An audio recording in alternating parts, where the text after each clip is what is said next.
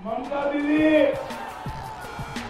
मैं जयनगर सीट की मंच पर से जय श्री राम बोलता हूँ और यहाँ से कलकत्ता जा रहा हूँ। हिम्मत है तो अरेस्ट कर लेना, हिम्मत है तो। मेरे साथ दोनों हाथ उठाइए। दोनों हाथ उठाइए। विजय के संकल्प की मुट्ठी बीजिए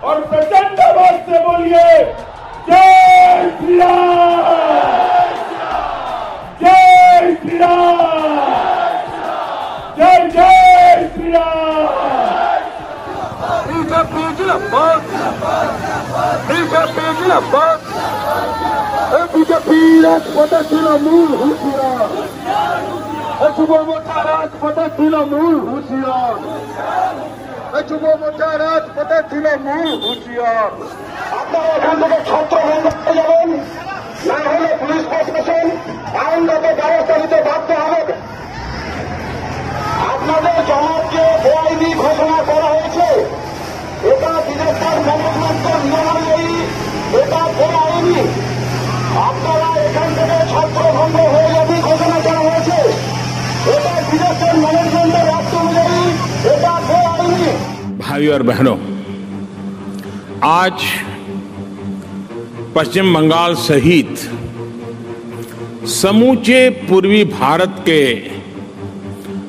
लिए एक बड़ा महत्वपूर्ण अवसर है। पूर्वी भारत की कनेक्टिविटी और स्वच्छ ईंधन के मामले में आत्मनिर्भरता के लिए आज बहुत बड़ा दिन है।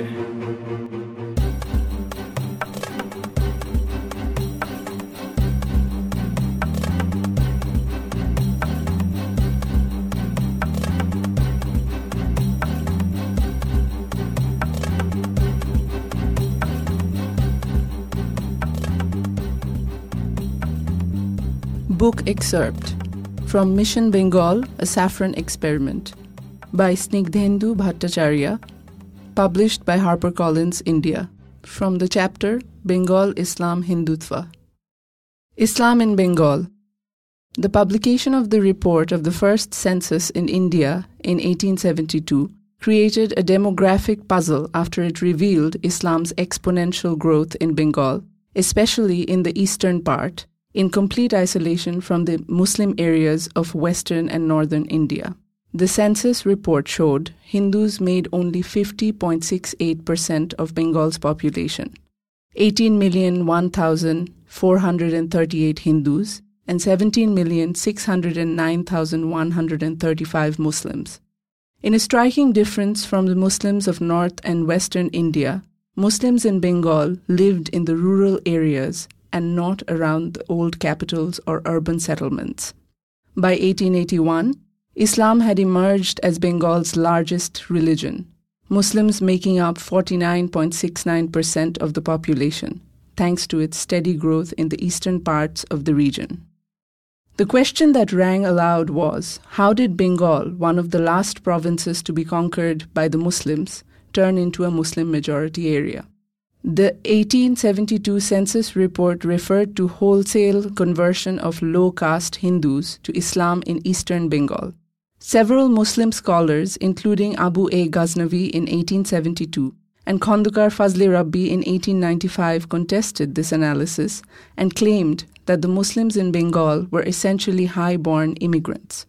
The immigration theory was finally discarded by most as even though immigration of Arabs, Turks, and Afghans as imperial employees and fortune seekers did take place from 1204 onwards, there was no evidence of immigration of such a magnitude that the immigrants would outnumber the original inhabitants.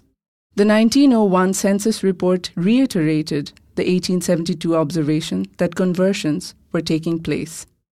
The Namasudras aggregate about 18,061,000 and the pods nearly half a million, but large numbers have been converted into Mohammedanism and now call themselves Sheikh.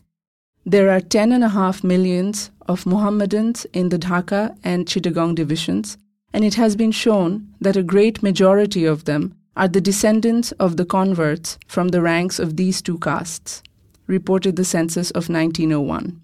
Three separate serological studies, analysis of blood groups, between 1938 and 1960 supported the theory of conversion. The first was conducted by Eileen W. Erlandson Macfarlane in 1938, and the second by B.K. Chatterjee and A.K. Mitra, published in 1941.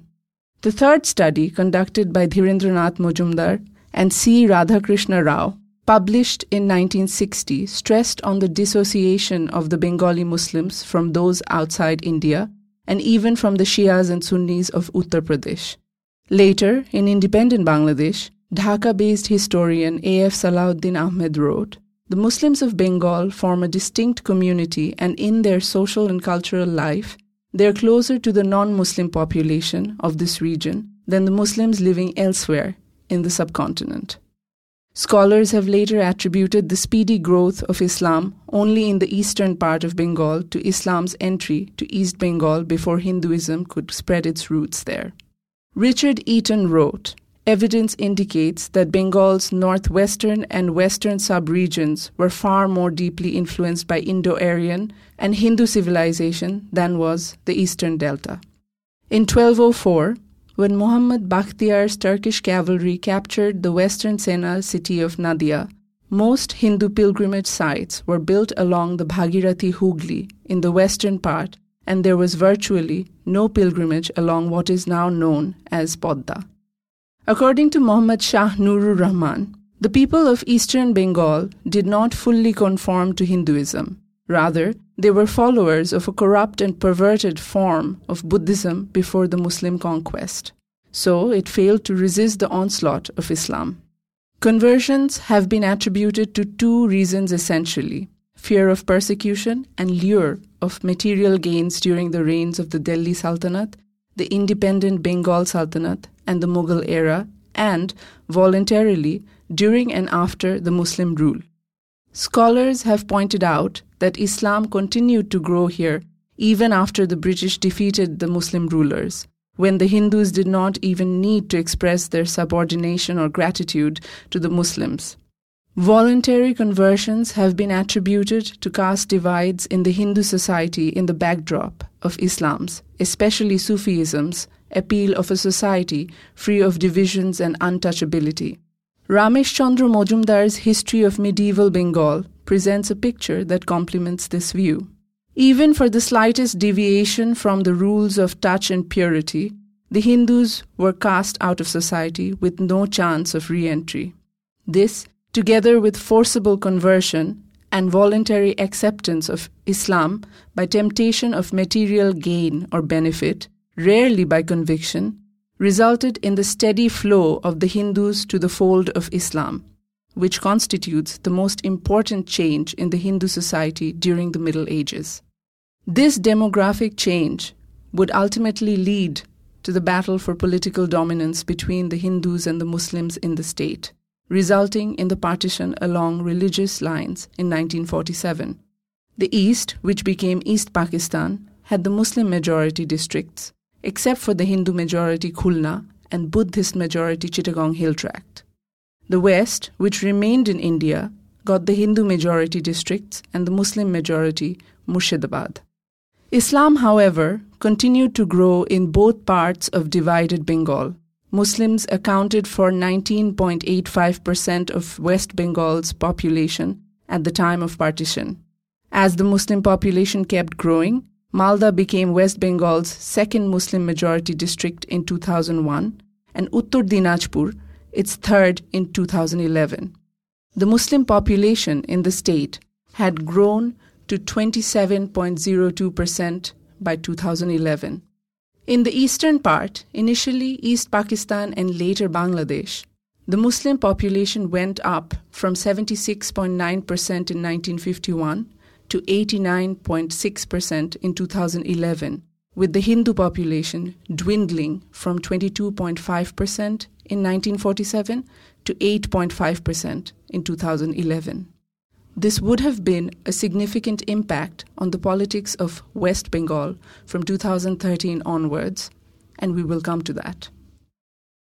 Birthplace of Hindutva 19th century Bengal, the time and theatre of the Indian Renaissance, from where many aspects of modern India originated, was also the birthplace of the idea of Hindutva, which the RSS describes as Hindu cultural nationalism. The very word Hindutva, the concept of Bharat Mata, and the Bande Mataram slogan were all products of Bengal that spread across the country. The origin of the notion that Hindus are in danger, the principal reason that led to the creation of right wing Hindutva organizations, can also be traced back to Bengal. Hindu revivalism emerged in Bengal in the second half of the 19th century as a reaction to the influence of Western education and culture on the Hindu society during the first half of that century. The Hindu College, today's Presidency University, was founded in 1820, and eight years later, the appointment of a 19 year old as a lecturer in English turned out to be a game changer. That young man, Henry Louis Vivian Derozio, rose like a radical star in a very short time creating his own group of free thinking followers. In only three more years that he lived, during which he was also sacked for his ill influence on the pupils, Derozio ignited dozens of minds who constituted what became known as the Young Bengal movement. They radically questioned the Shastra, the scriptures, widely believed superstitions and practices of Hindu society, and played a pivotal role in turning Calcutta into a cradle of liberal thinking. Some of them eventually denounced Hinduism and embraced Christianity and Brahmoism. Brahmoism was a monotheistic socio religious reformist movement born out of the Hindu society's exposure to Western education. This movement sowed the seeds of the Bengal or Indian Renaissance. The movement denounced idolatry, faith in scriptures and avatars, and discrimination based on caste, creed, and religion. It questioned superstitions and advocated women's education. Its journey started with the foundation of the Brahmo Sabha in 1828 by Raja Ram Mohan Roy, the social, religious, and educational reformer often regarded as the father of Indian Renaissance and the father of modern India and Debendranath Tagore, father of Nobel laureate Rabindranath Tagore. The Brahmo movement drew some of Bengal's brightest sons and daughters. Most of the educated women of Bengal in the 19th century were either Christian or Brahmo, and raised a storm in the Hindu society with its social reform programs, even though it remained an elite movement with little influence on the masses, who were somewhat scandalized by some of the radical proposals of the Brahmo movement.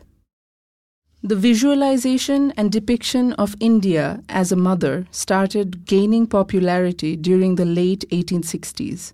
The first published reference to the coinage Bharat Mata has been traced to a satirical Bengali book, Unobinsho Puran, the 19th Purana, published in 1866 under the pseudonym Krishna Dvaipayana Vedavyasa, Bhudev Mukhopadhyay, a scholar and writer, is generally regarded as its anonymous author. He was part of Bengal's Hindu revivalism. Discussing Mukhopadhyay and his times, linguist Suniti Kumar Chatterjee wrote that the atmosphere in the colleges and high schools during 1840 to 1870 was not healthy for the Bengali mind and culture, and that an inferiority complex gripped the Bengali psyche. By Bengali, he meant Bengali Hindus, after exposure to the Western education, knowledge, and culture. In 1867, Debendranath Tagore, along with poet, playwright, editor Nabogopal Mitro and essayist Rajnarayan Basu, took the leadership in organizing the Hindu Mela, which was alternatively called Jatiyo Mela, National Fair.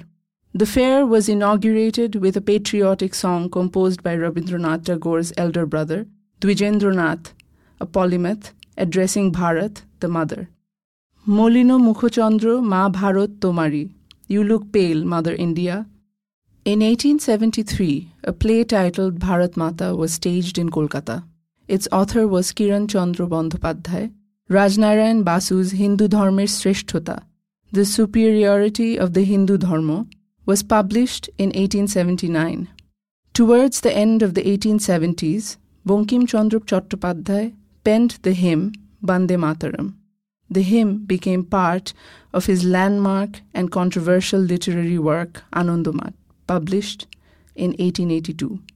It was a landmark for its literary value and social influence, and controversial for its anti Muslim sentiment. Also in 1882, in an article titled Banglar ইতিহাস সম্বন্ধে কয়েকটি কথা, a few words about the history of Bengal that appeared in Bongo Darshan, which Bonkim Chandra himself edited. Bonkim refused to accept the history of Islamic rulers as the history of Bengal. In our consideration, not a single English book contains the true history of Bengal, these books contain merely a hodgepodge of the birth, death, and family feud of the Muslims who used to relax lying down on their beds wearing useless titles such as the Badshah of Bangla or Subadar of Bangla. This is not the history of Bengal. This is not even an iota of the history of Bengal. This has no connection whatsoever with Bengal's history. The Bengali who accepts all this as the history of Bengal is not a Bengali.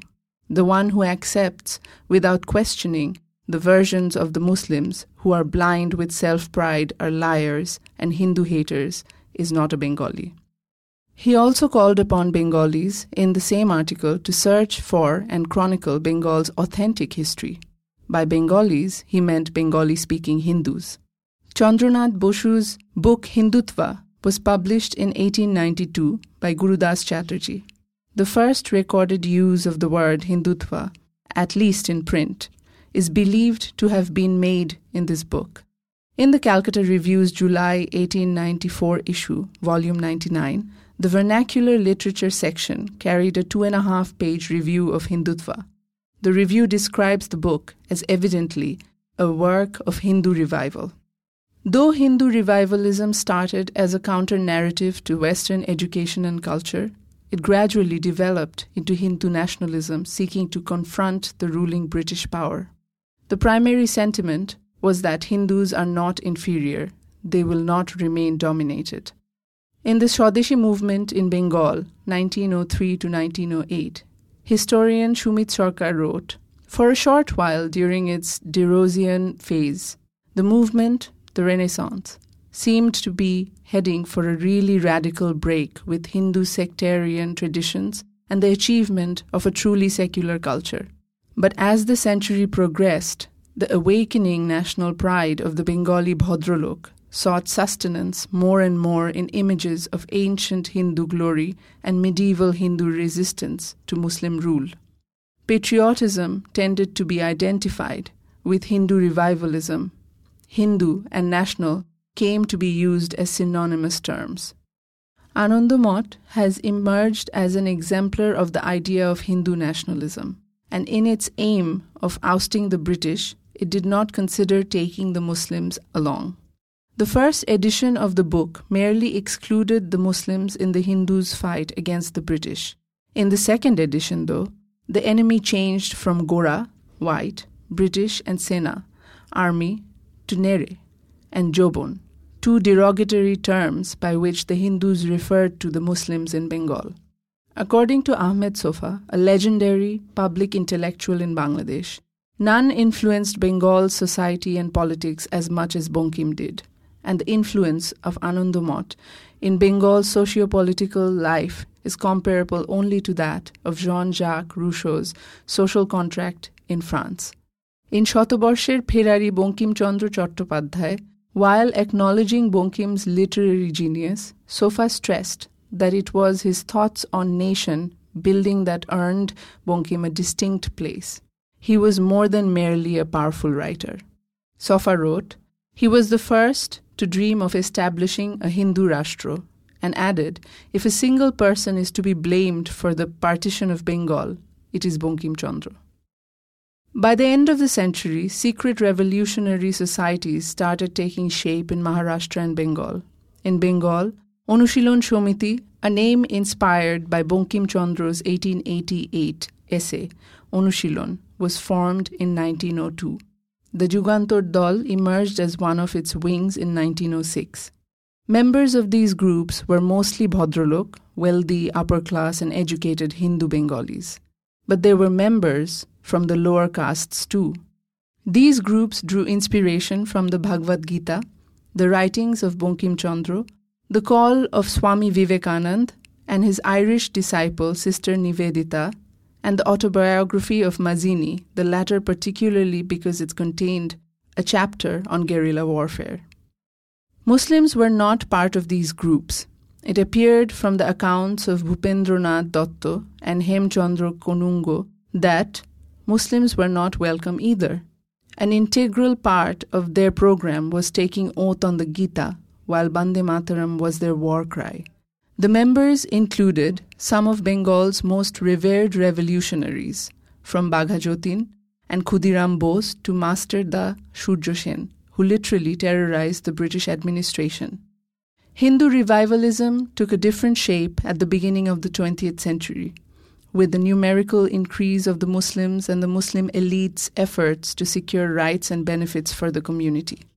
Through June 1909, a string of letters titled Hindu, A Dying Race, written by Lieutenant Colonel U.N. Mukherjee, an Indian medical service officer, appeared in Bengalee, a Kolkata based English language newspaper owned and edited by veteran Congress leader Surendranath Banerjee.